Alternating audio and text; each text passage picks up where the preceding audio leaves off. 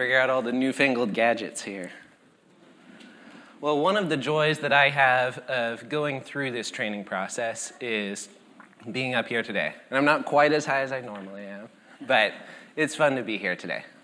And it's, it's a privilege, especially, to go through this passage that we're going to look at today, which is Romans 8.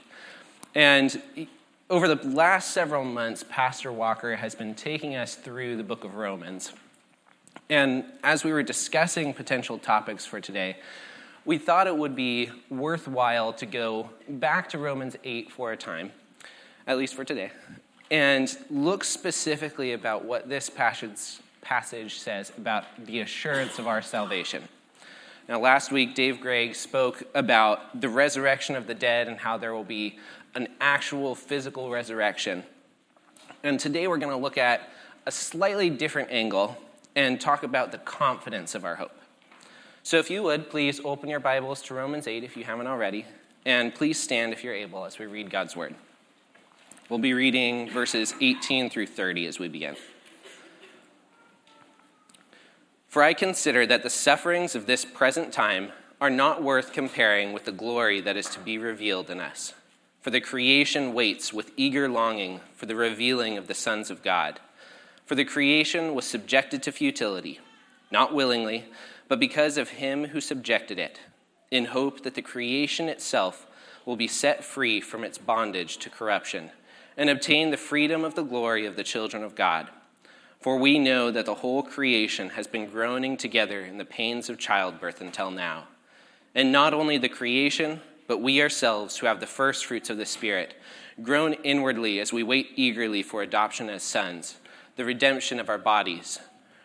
For in this hope we were saved. Now, hope that is seen is not hope, for who hopes for what he sees? But if we hope for what we do not see, we wait for it with patience. Likewise, the Spirit helps us in our weakness, for we do not know what to pray for as we ought. But the Spirit Himself intercedes for us with groanings too deep for words. And He who searches hearts knows what is the mind of the Spirit, because the Spirit intercedes for the saints according to the will of God. And we know that for those who love God, all things work together for good, for those who are called according to his purpose. For those whom he foreknew, he also predestined to be conformed to the image of his Son, in order that he might be the firstborn among many brothers. And those whom he predestined, he also called. Those whom he called, he also justified. And those whom he justified, he also glorified. Let's pray. Father, we pray that as we approach your word today, that you would show us the truths that it, that it teaches us.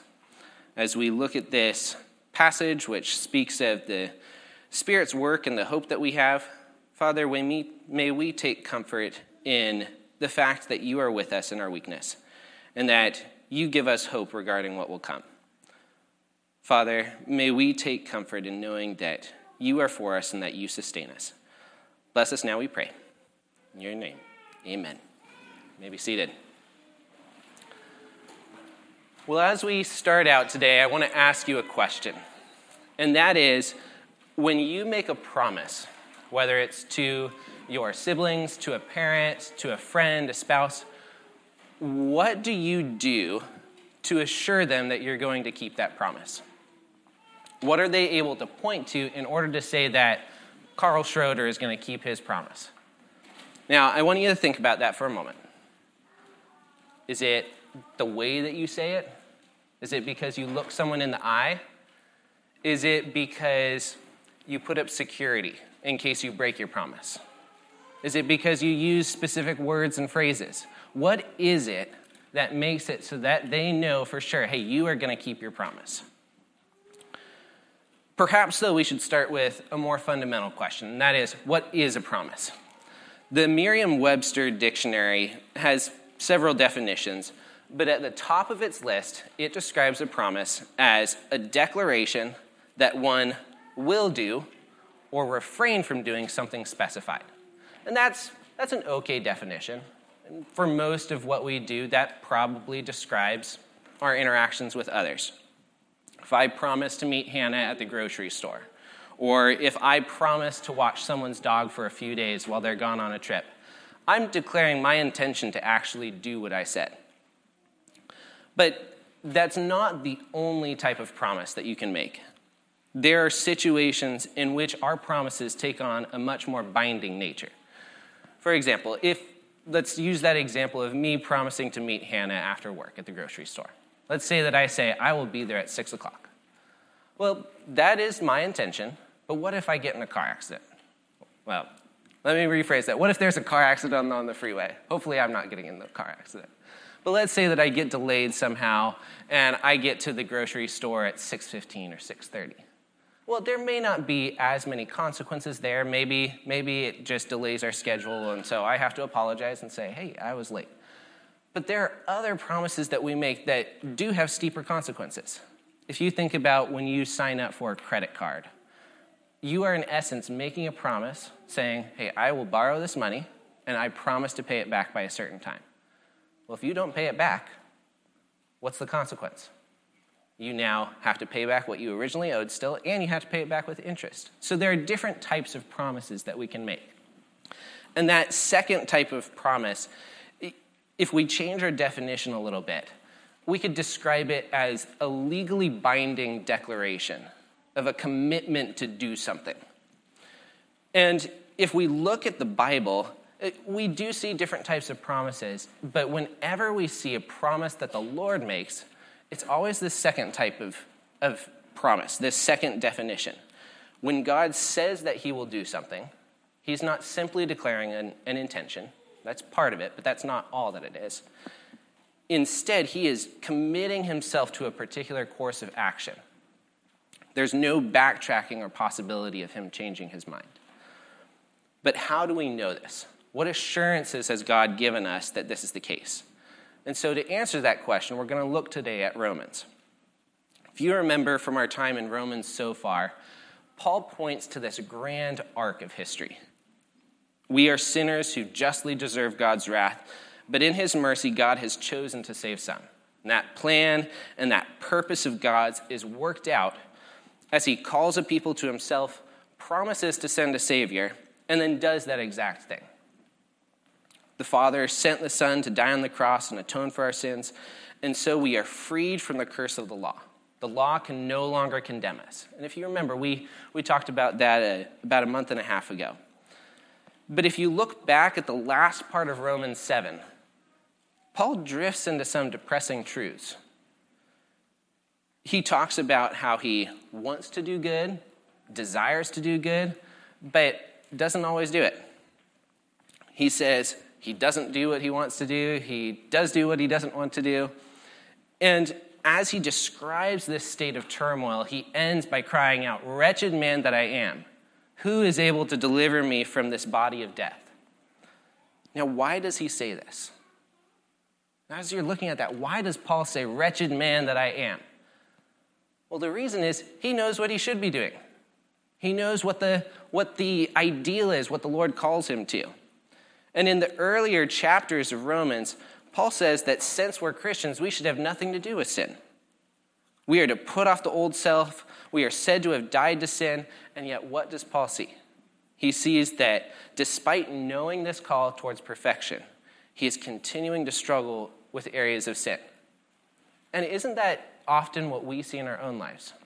We often know what we should be doing, and yet we continue to see these areas of struggle.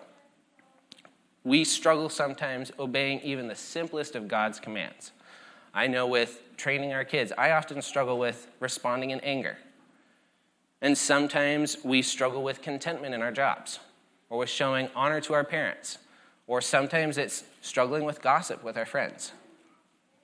And as we look at all these areas of struggle and think about what God calls us towards, we cry out with Paul, Wretched person that I am, who will deliver me from this body of death? I know what I should be doing, but why can't I do it? Now, the comforting truth is that that's not where Paul stops. Paul doesn't end Romans in Romans 7. Instead, he goes on to Romans 8, and he gives this response. And like so many other places in Romans, Paul is anticipating what the question is. He's anticipating the response. And so, as he thinks about this despair, about these doubts, he immediately jumps into truths to reassure us. He starts by reminding us of the reality of our state and points us to what he said in various ways in the preceding chapters. He reminds us that there's no condemnation for those who are in Christ Jesus. He reminds us that the debt has already been paid. Christ has already died and risen again. So while we may continue to struggle with sin, the punishment for that sin has already been paid. But Paul also points us to the reality of our relationship. Throughout Romans 8, Paul uses the language of children to describe us. And he says that we cry out to the Lord saying, Abba, Father. Now, in Ezekiel 16, I, this, this may seem like an odd passage at first if you're looking at Ezekiel 16, but I love some of the imagery that's used here. Now, bear with me for a second. In this passage, God is talking to Israel, and he is describing Israel in these vivid terms. He describes Israel as this baby that's been abandoned by the wayside, it's still wallowing in its blood. And yet, what does the Lord do? The Lord doesn't abandon it, the Lord doesn't ignore it. Instead, the Lord goes over to this to this struggling baby. He cares for it, he swaddles it, he nurtures it, and as this baby grows into a young woman, he showers blessings upon it. He lavishes gifts upon her. But what is the response of God's people? Remember, this is imagery for, for God's people here. What is the response to all of these gifts? The response is not to turn to the Lord and say, Hey, thank you so much for all that you've done. You know, when I was laying there, that is exactly what I wanted someone to do. No, that's not the response. Israel instead turns to other gods, turns away from this Lord that has cared for it, that has nurtured it. But the Lord's response is not to abandon his people. The Lord's response is to go after his people again, to woo her back, to call her back, and to again shower her with blessings. Now, Paul reminds us of these same things in Romans. He talks about how we were rebels against God, we did not seek after God and did not desire him. And yet the Lord is the one who pursues us. And as the loving God, he seeks our good and our growth. Now, there are times when we tend to think of God as simply a God of wrath and justice. And while this is true in part, it misses the bigger picture. To those who reject the Lord, he will indeed be a God of wrath and justice. But even to those people, God shows mercy in that he withholds his judgment for a time. But to those who call on the name of the Lord, who seek after him, the Lord shows mercy, and those mercies are new every morning. Just like his people, Israel, he showers blessings upon us.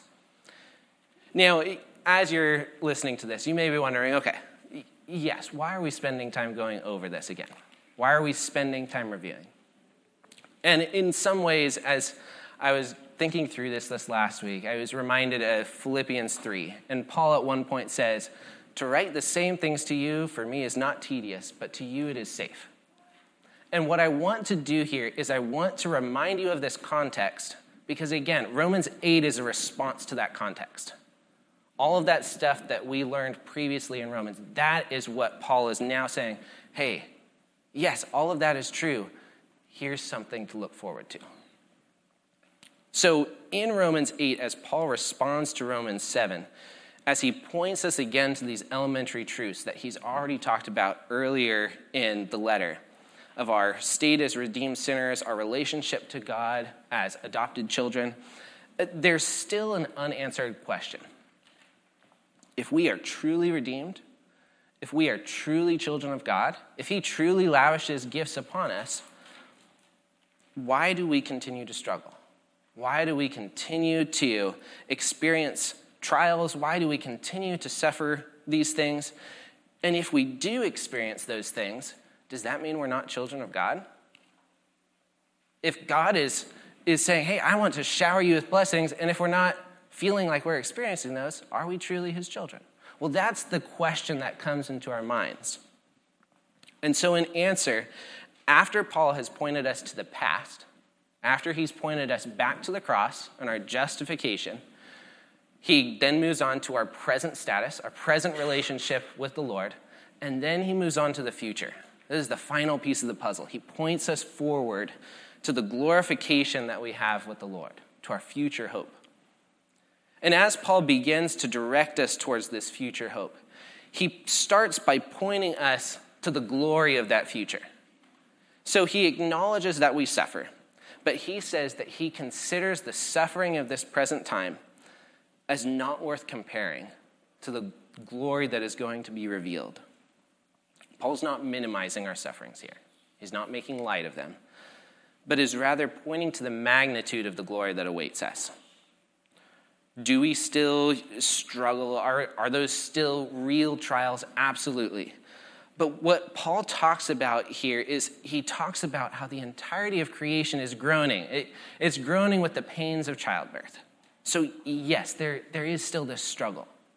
Now, one commentator, he, he uses this example. He says, after a child's been born, after the mom has been in labor, gives birth, there's this little baby, this, this little perfectly sized baby, and we're so quick to, to pull out a picture and say, ah, look at this little baby, isn't it so cute? And we all ooh and ah over it.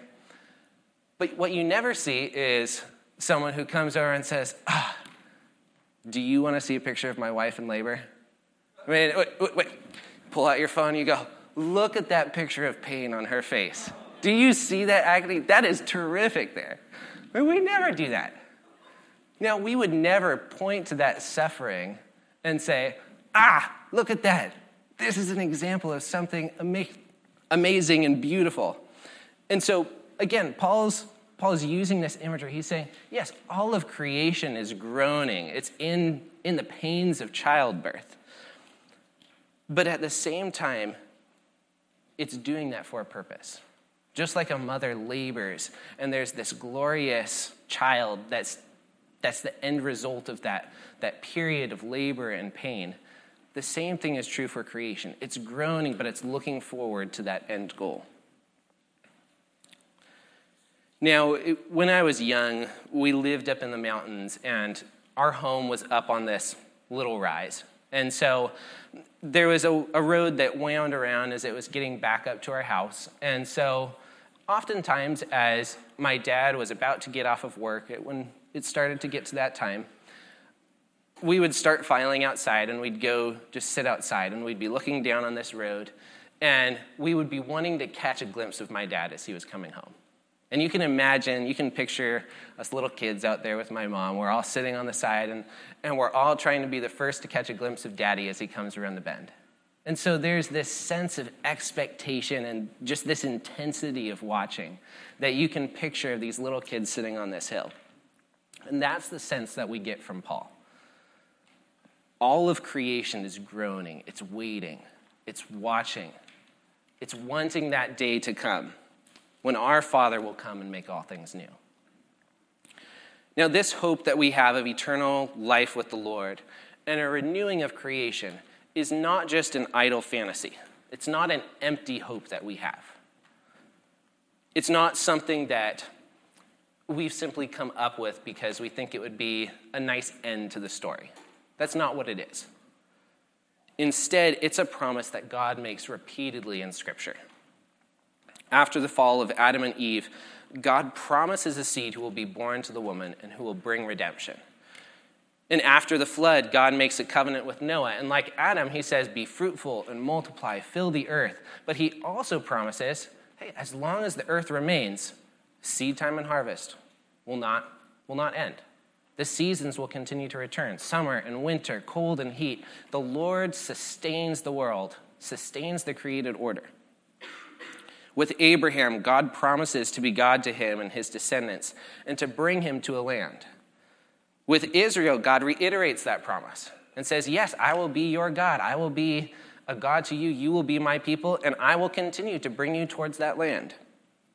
With David, God promises to be a father to him and his descendants after him, promising that David will never lack a descendant to reign. And as these promises build on each other, as they, they build one after the other, it expands out the picture of the redemption that God is working out. Although corruption and death had entered the world through Adam and Eve, God's redemption is just as comprehensive. Bringing restoration not just to mankind, but to all of creation. In Christ, all of these promises find their fulfillment. And he brings an end to our bondage of sin, takes our punishment upon himself, and now reigns on high as David's son and yet David's Lord. But while Christ has brought fulfillment to these promises, there's also a sense in which the fullness of these promises is yet to come. We have been freed from our bondage to sin. We still struggle in many ways, though. We have been redeemed, but we have not yet been perfected. We wait for the redemption of our bodies with hope. But at the same time, we still can't forget that God is already bringing blessings to us. As Paul says, those whom God justified, he also glorified. And if you're looking at your, your Bible translation here, you may notice something odd. Paul doesn't say, but those whom God justified, he will also glorify.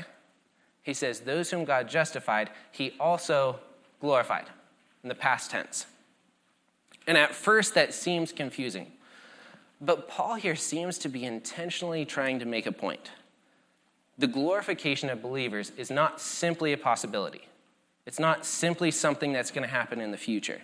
God has already determined to glorify believers. And in fact, God has already begun to bring those promises to us. He has already begun to lavish blessings on us, and He continues to lavish His blessings upon us. So, if we come back to the question from earlier, why then do we still suffer? So, if all these things are true, if God is doing all these things, if He says, Yes, I have already determined to glorify you, if He is already bringing blessings to us, why are these struggles still here? When we see those, what does that mean for us? Now, fundamentally, the Bible says that we suffer because our Lord has suffered.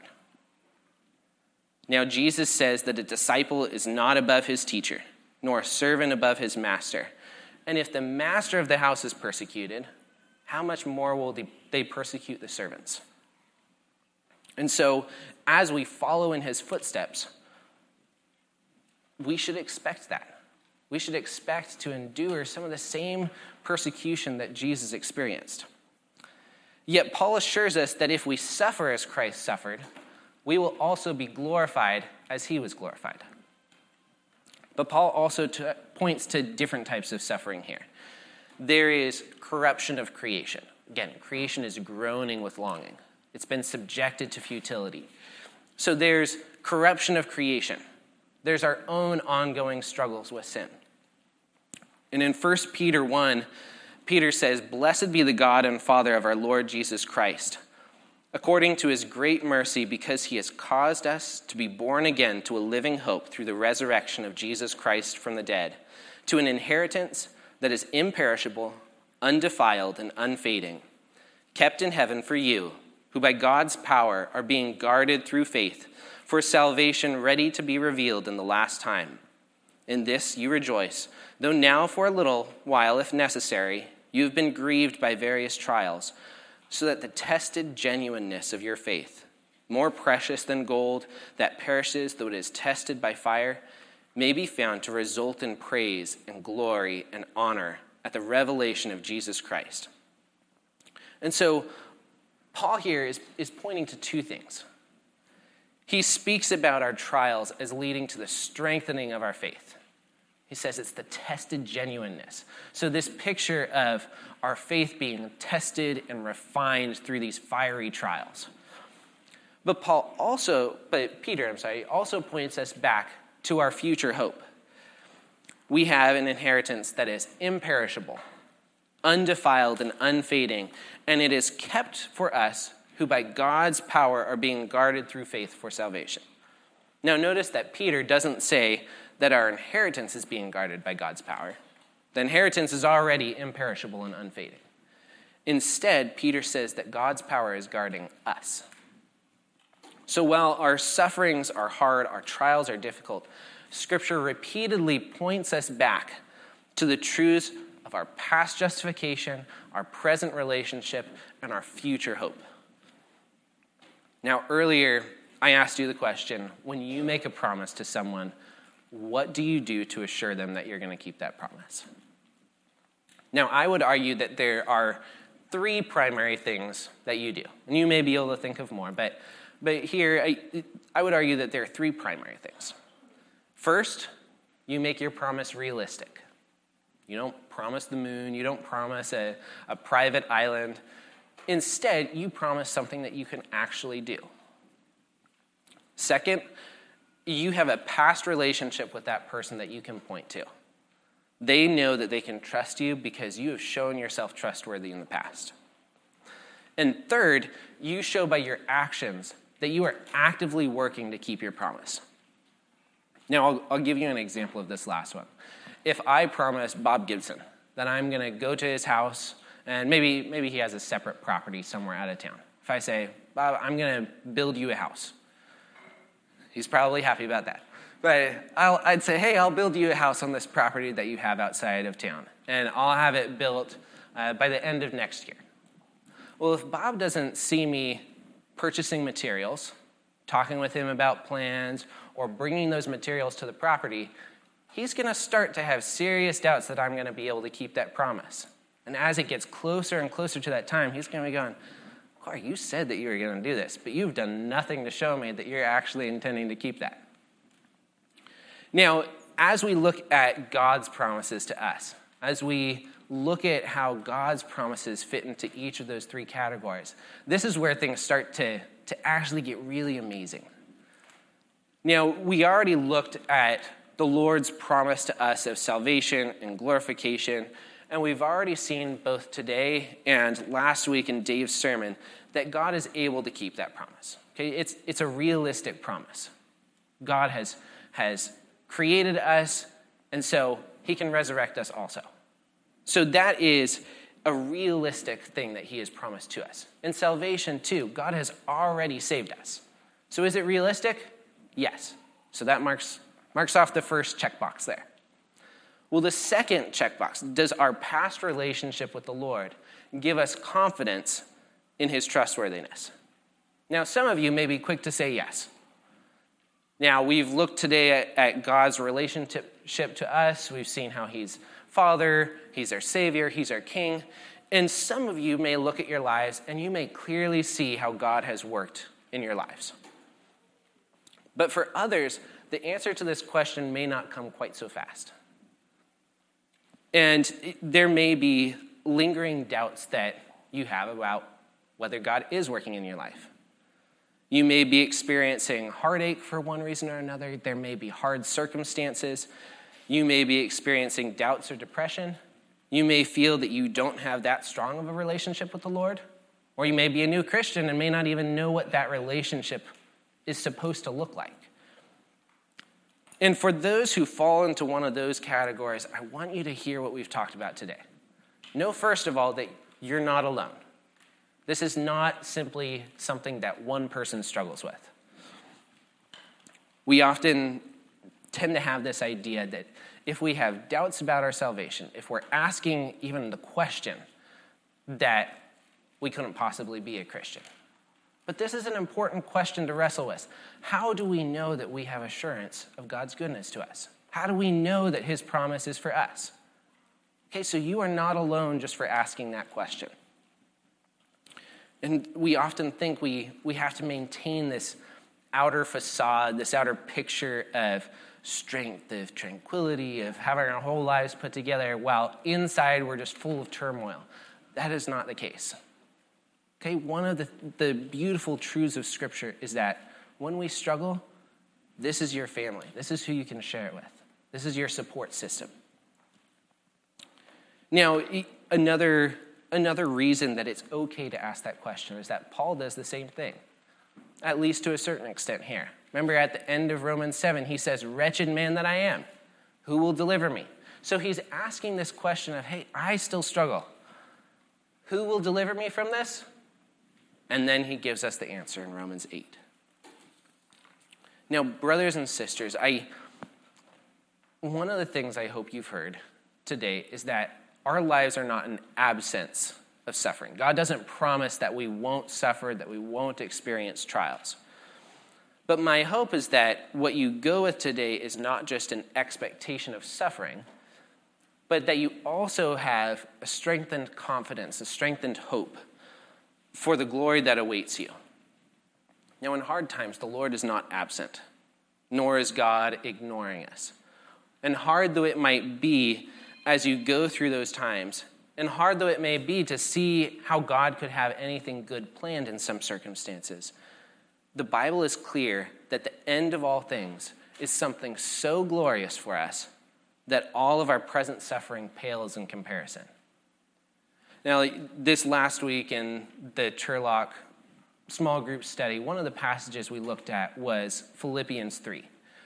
And in, in some of the verses right in the middle of that chapter, so it's verses 8 through 11, Paul says something similar. He says, Indeed, I count everything as loss because of the surpassing worth of knowing Christ Jesus my Lord. For his sake I have suffered the loss of all things and count them as rubbish, in order that I may gain Christ and be found in him, not having a righteousness of my own that comes from the law, but that which comes through faith in Christ, the righteousness from God that depends on faith, that I may know him and the power of his resurrection, and may share in his sufferings, becoming like him in his death, that by any means possible I may attain the resurrection of the dead. Now, often these days, one of the things that you'll hear in history class is that history is, is a cycle, it just repeats itself over and over. But that's not what we see in Scripture. History is not this, this cycle that goes over and over, and the same types of things happen over and over. No, creation is groaning for a reason. It's looking forward to something that's going to happen in the future. And so history is not this circle that goes round and round it's a line that points forward to an end goal, that points forward to something glorious. Now remember what, what Paul says at the end here. Those whom he justified, these he also glorified. There is hope, there is an end purpose. So, do we have a relationship that we can point to of the Lord's faithfulness?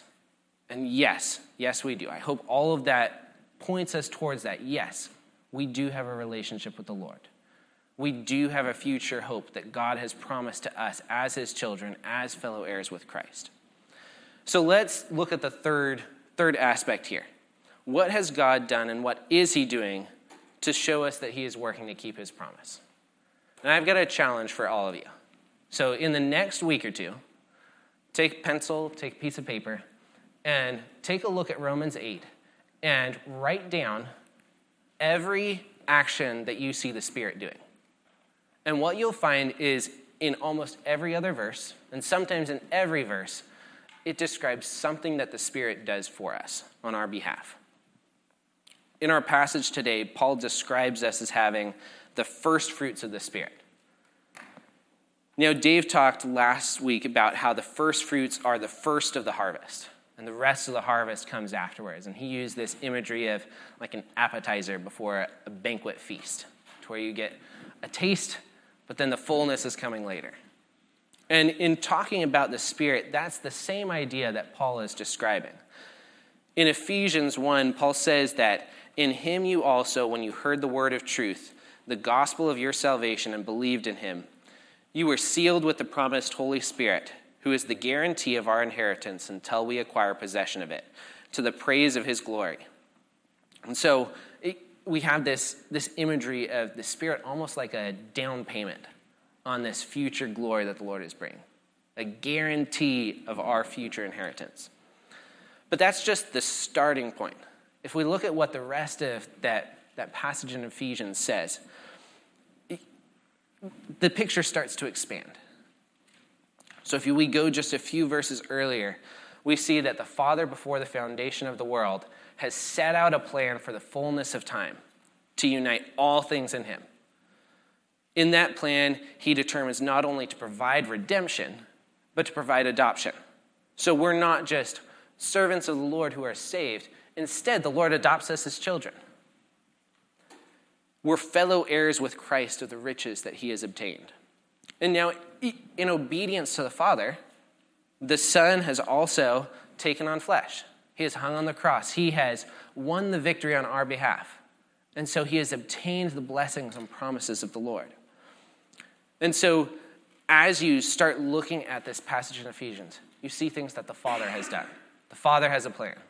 You see things that the Son has done. The Son is working out God's plan. We see things that the Spirit has done. In John 16, Jesus says that he is sending a comforter for the disciples. Now, his concern is that the disciples are still effective.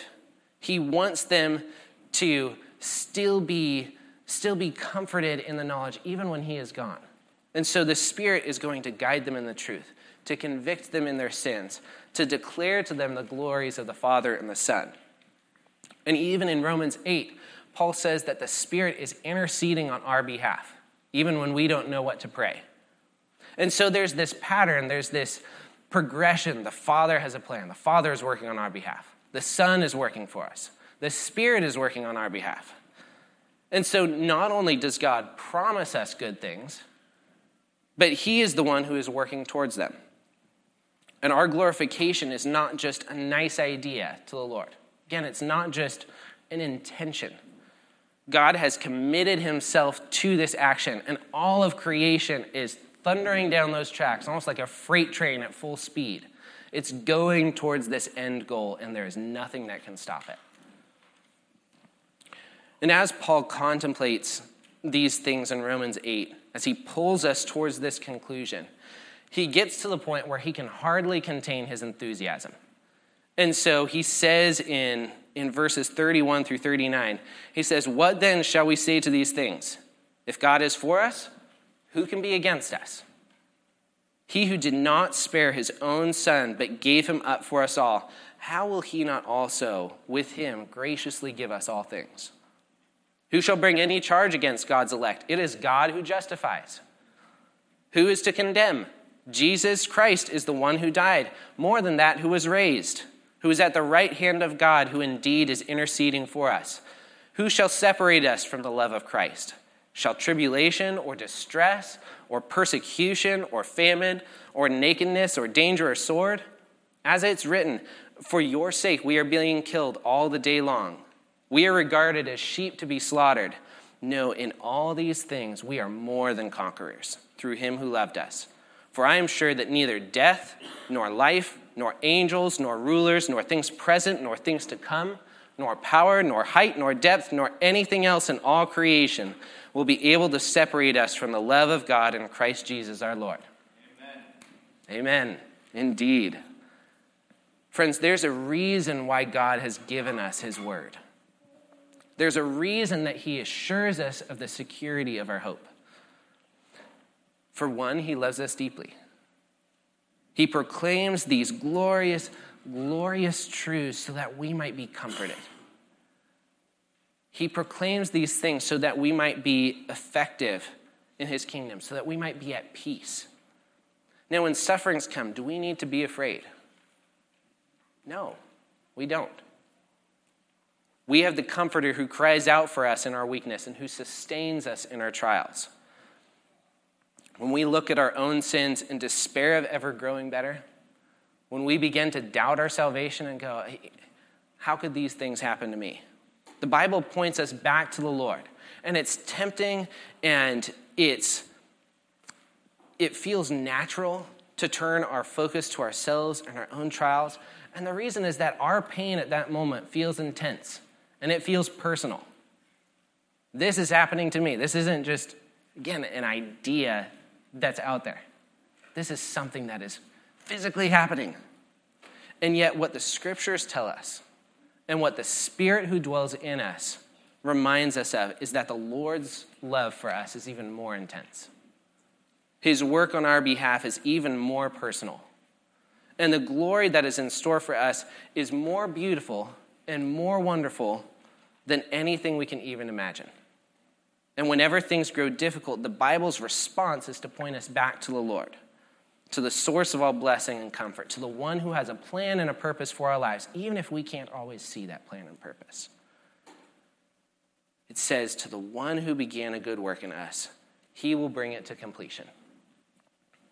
And in Romans 8, it says, All things work together for good. The Lord's plan is good. The Lord is still working things forward. Now, our assurance and our confidence does not come from our own actions or our own righteousness, but comes from the work of God on our behalf. So, does that mean we stop trying to serve the Lord because His purpose is the one that's important? Well, no, we don't stop serving the Lord. Yes, His purpose is going forward like an unstoppable train. But He still calls us to serve Him. But what, what all of this is pointing us towards is not, hey, stop serving Him. It's our struggles don't alienate us from the Lord.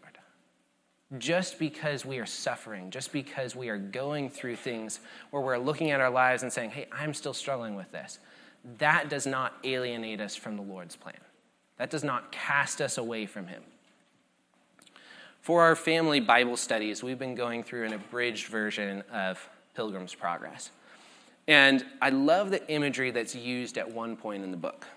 The main character of the story is Christian, and he's been captured along with a fellow pilgrim named Hopeful by this giant called Giant Despair. And Christian and Hopeful had, had wandered away, they had been captured, and Giant Despair comes, he locks them up in a gloomy prison, and they don't have food, they don't have water, and almost every day Giant Despair comes and he beats them to where they almost have no strength left and giant despair will come and he'll offer them something. He offers them this little vial of poison. He says, Hey, you could end this all right now. Just drink this. And Christian and hopeful are so weak. They are so just overcome by being in this prison that there are times where they're tempted to take that poison. They're tempted to end it all. But one day, Christian is laying there and he remembers something he remembers a key that he was given. And that's the key of promise. And that key was given to him by the king. And it opens any door. And so, as Christian and Hopeful start talking about this key, they're starting to go, wait a second, we can get out of here?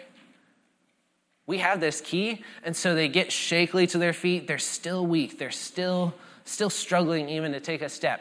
But they go to the door and they unlock it and they walk out and they start working up through level after level after level of this giant's prison until finally they escape from it and get back to the way of the king. Now, friends, your God wants you to return to the way of the king and be effective in the kingdom, and so he has given you your own key of promise. He doesn't want you to wallow in the prisons of giant despair, and so has given you a key of hope so that you might escape from those gloomy dungeons and so that you might once again look forward to the celestial city. Christian and hopeful get back and they keep going forward. They look forward to that future hope that awaits them.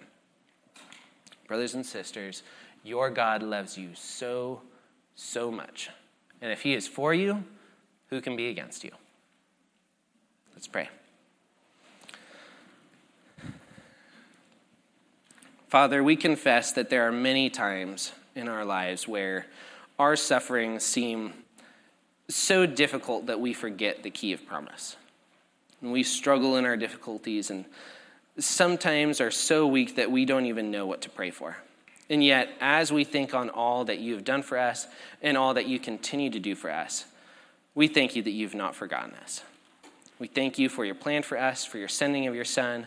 We thank you that the Son intercedes for us and that the Spirit prays for us. We thank you for your love, and for the hope that you give us. And so, Father, as we remember these things and as you point us towards yourself, may we be effective in your kingdom. May we be at peace as we think about the confidence of our hope, that your promises will not fail, and that there's a glory that awaits us. Father, may your name be glorified. May it be magnified in all things. Amen.